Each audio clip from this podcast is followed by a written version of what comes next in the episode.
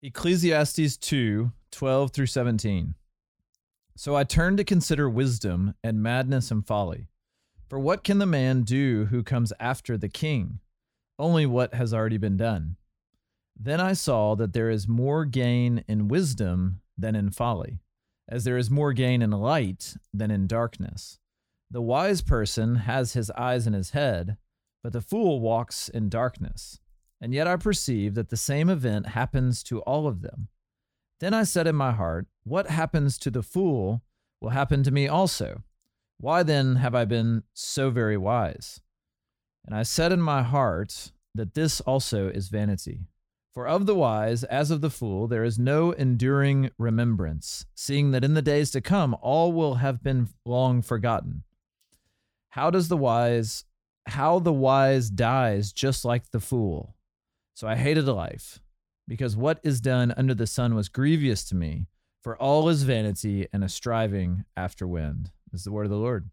Barrett, this is such a powerful text, Mm. hugely powerful. Um, today we are starting a series. Today, man is dead, Mm.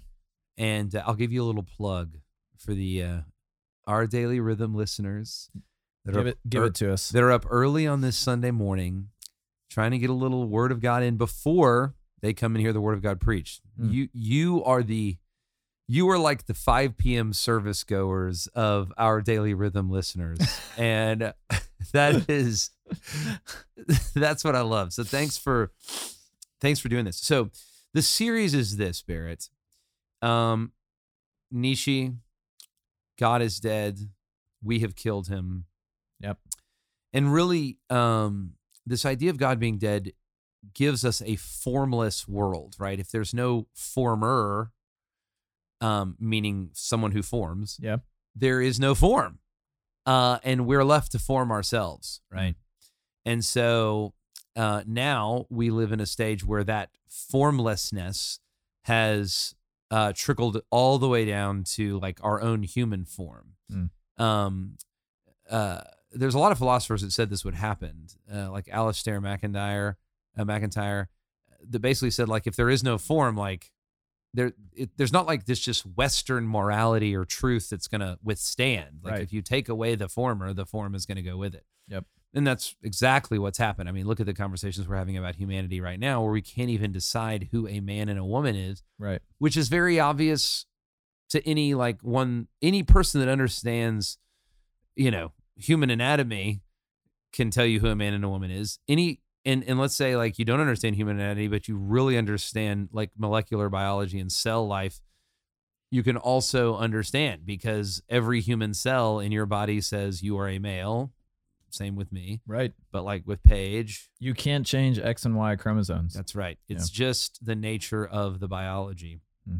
So anyway, we're obviously in a place where we have not only given up on what I would say is revealed forms, we were actually giving up uh, on naturalistic. Like we we have so abandoned um, a, a need for uh, you know revelation or a higher authority Mm. that we've actually abandoned the very basis by which we are um, staking. So we we first said we don't need the higher authority because we have nature. We're naturalistic.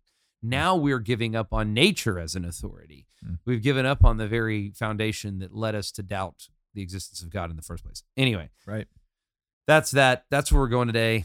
I hope you're coming to church because it's going to be a great day. But let's turn to this. Now, this is fascinating. Hmm.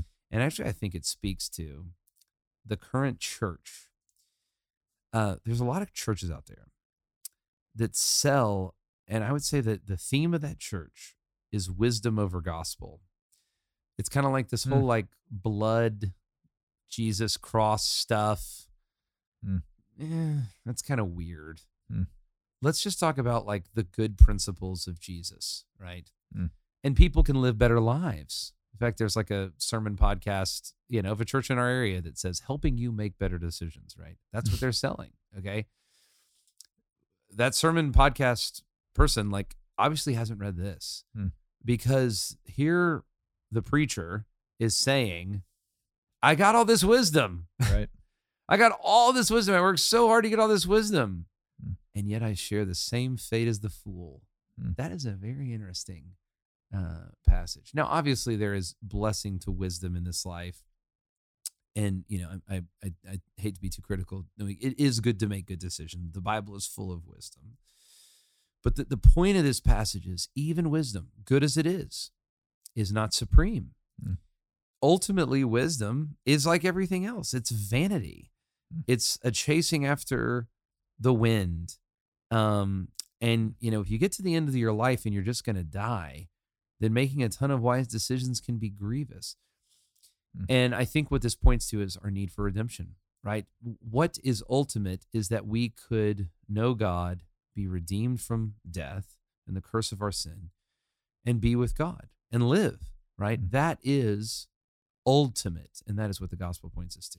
Yeah, I mean, I think it's I I think it's a call to consider our lives because, like you're saying, um, we may sprinkle in a little gospel, but ultimately we're we're relying on our wisdom, or, or you know, as as we've seen elsewhere in Ecclesiastes, we're relying on our accomplishments or things that we've done. Um, and and I think the writer of Ecclesiastes is saying like all of those things are going to go away, and all those things are um, ultimately vain things and a striving after wind. And so, are we actually, is your life actually founded on something that's much bigger than your accomplishments or your wisdom?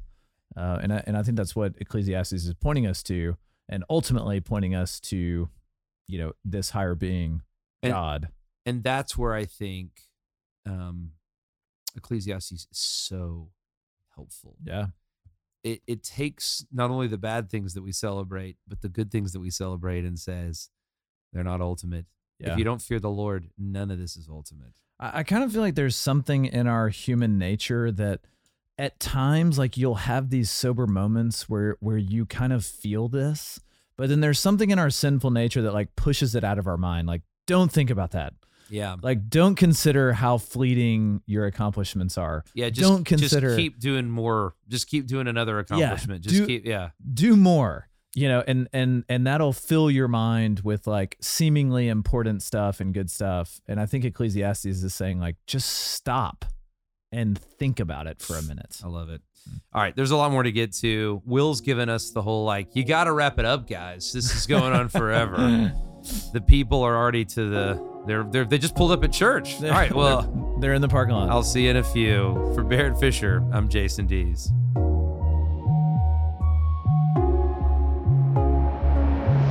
Thanks for listening to Our Daily Rhythm. I'm Jason Dees, one of the pastors of Christ Covenant, and Our Daily Rhythm is a ministry of our church designed to help you more faithfully and effectively meditate on God's Word. If you ever have a question for us about one of our Bible readings or one of your own Bible readings, please don't hesitate to text us at 404 465 1737. Again, that's 404 465 1737. Or email me directly at jason at christcovenant.com. We'll meet you again tomorrow for our daily rhythm.